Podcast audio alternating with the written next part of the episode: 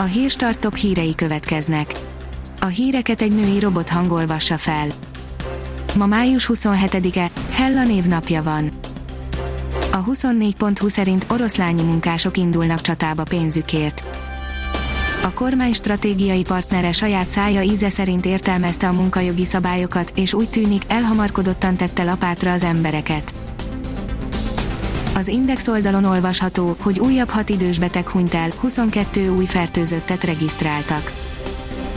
Ezzel 3793 főre nőtt a hazánkban beazonosított fertőzöttek száma, 1432-re csökkent az aktív eset. Az az én pénzem írja, ezt kapják jövőre a nyugdíjasok. Az idén alig, hanem semmit, de a jövőre a beterjesztett költségvetés szerint szép plusz pénzt kaphatnak a nyugdíjasok, kiszámoltuk, mi mennyi lesz, a juttatások alakulásában alig, hanem szerepet játszhat az is, hogy 2022-ben választás jön.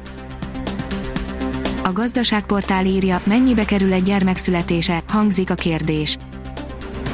Az ENSZ 2019. júliusi jelentése szerint a globális termékenységi ráta nőnként 2,5 gyermek, ha bár a népesség növekedési rátája 1990 óta csökken, világszerte így is 140 millió gyermek születik évente, nem meglepő, hogy egy gyermek érkezése jelentősen növeli a családi kiadásokat. A propeller írja, megtört a Deák téren késelő fiatal férfi anyja a gyilkos még május elején egy családi vita során összepakolt és bement a gyámhatóságra, hogy intézetbe szeretne kerülni, több alkalommal is előállították már a rendőrök drogozásért a fiamat, mindig én mentem érte és hoztam haza mesélte a Bliknek az asszony. Az M4 oldalon olvasható, hogy jövőre 140 milliárddal több külföldi adósságot kell törlesztenie az Orbán kormánynak Forintban a mostani árfolyamok alapján, amelyek azonban mint azt az idén nagyon is megtapasztalhattuk változhatnak, s nem feltétlenül a hazai fizetőeszköz erősödésének irányába, az ideinél 400 millió euróval magasabb 2,9 milliárd eurós törlesztési terhet a kormány belföldi állampapírok eladásából fedezné.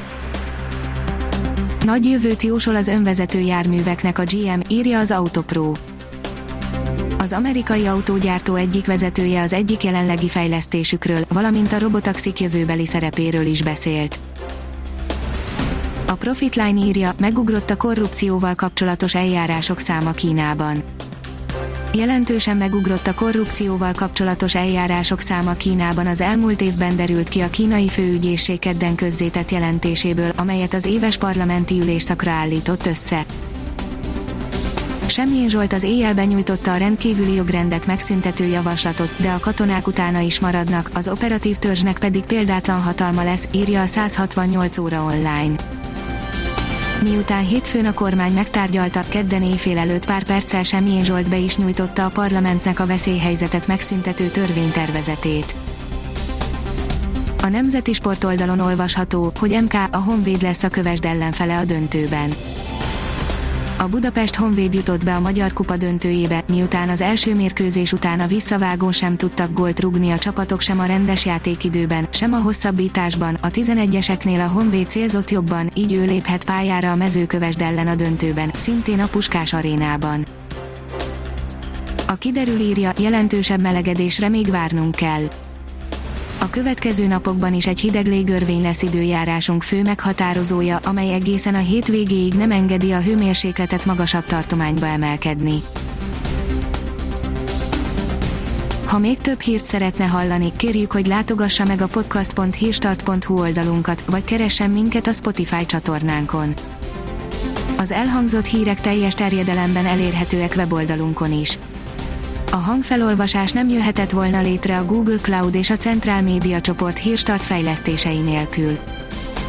A hírstart kísérleti adását hallotta, a technológiánkat folyamatosan fejlesztjük.